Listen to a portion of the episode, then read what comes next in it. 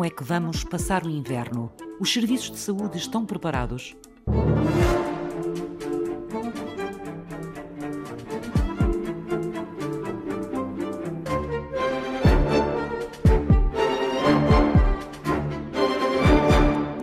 creio que o Centro Hospitalar São João foi exemplar na percepção de que precisávamos de arranjar uma resposta sustentável que substituísse a resposta transitória. José Artur Paiva é médico intensivista do Centro Hospitalar de São João e presidente do Colégio de Medicina Intensiva da Ordem dos Médicos. Mesmo aqui no Serviço de Medicina Intensiva, eu propus ao Conselho de Administração um plano, eu chamei-lhe de refundação porque não gosto da palavra retoma, isto é, Retomar quer dizer fazer da mesma maneira aquilo que fazíamos antes, e eu creio que vamos ter que fazer aquilo que fazíamos antes de uma forma completamente diferente. Portanto, eu chamei-lhe PER-Covid e refundação no dia 17 de abril. No dia 17 de abril, nós tínhamos em medicina intensiva mais de 50 doentes internados no Centro Hospitalar São João. Portanto, foi talvez no pico do número de doentes internados que nós começamos a propor a modificação de um plano de resposta com enorme sucesso, mas transitório, numa resposta mais, mais sustentável. Em que é que ela é diferente em relação à anterior, à resposta em tempo agudo? Ela mantém algumas coisas e substitui outras de forma literal. Duas coisas que mantém que gostaria de salientar. A primeira é, assim como houve um plano de contingência para a resposta aguda, há um plano para esta refundação e este novo período.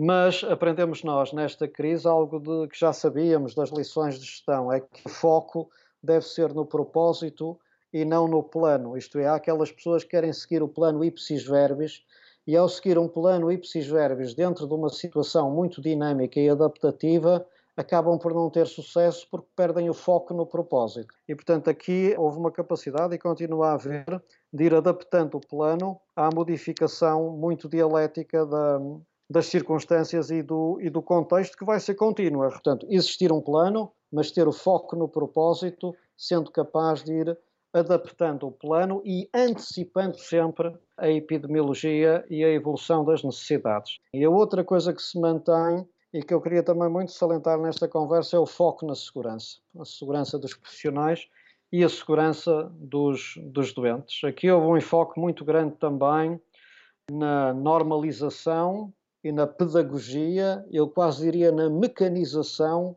daquilo que nós chamamos de equipamentos de proteção individual. Um profissional, quando começa a trabalhar, deve estar seguro de que a sua tutela, o seu diretor, o seu enfermeiro-chefe, o seu, o seu conselho de administração lhe proporcionou as condições para que possa estar a fazer aquele trabalho em totais condições de segurança e, portanto, não estar preocupado com ele e com a sua família se cumprir as regras e também não estar preocupado em ser vetor da infecção para outro doente. Identificar circuitos muito claros para doentes com suspeita de Covid-19 e que para doentes que não são suspeitos ou não são Covid-19.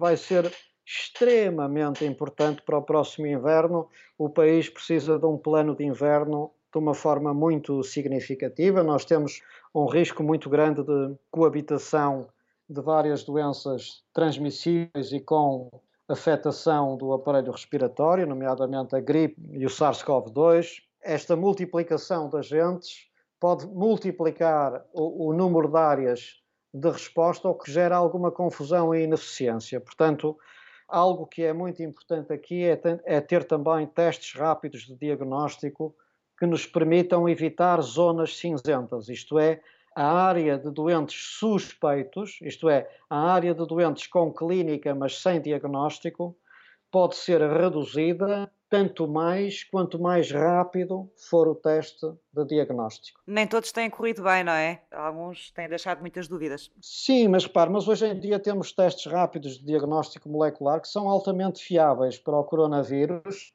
e nós precisamos para este inverno de constituir kits rápidos de testes que sejam acessíveis. Ainda não está tão disseminado como, como gostaríamos que estivesse.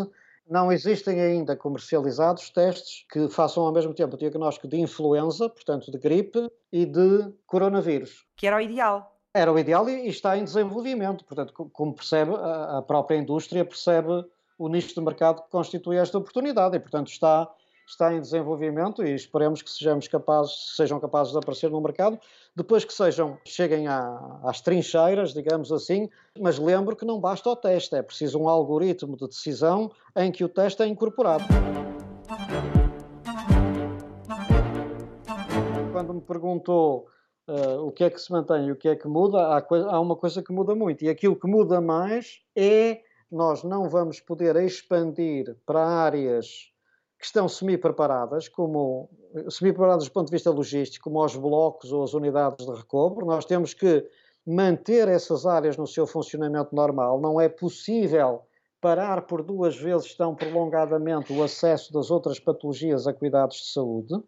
E, portanto, vamos ter que construir esta capacitação de medicina intensiva em novas áreas. Nós temos uma proposta de capacitação de medicina intensiva em, em número de camas, passar das tais 629 para mais de 900, mesmo assim ficando ligeiramente abaixo da média europeia, mas parece um salto muito positivo para um, um, um, aumento do número de camas que seja sustentavelmente da medicina intensiva. E para esta abertura só será possível se realmente nós incluirmos no sistema cerca de 90 médicos, mais de 600 enfermeiros e mais de 200 assistentes operacionais, uma parte destes profissionais deve entrar à cabeça, porque existe um déficit crónico de profissionais, e uma outra parte deve ser indexada à finalização da implementação dos projetos de crescimento e expansão que estão a ser planeados nesta altura.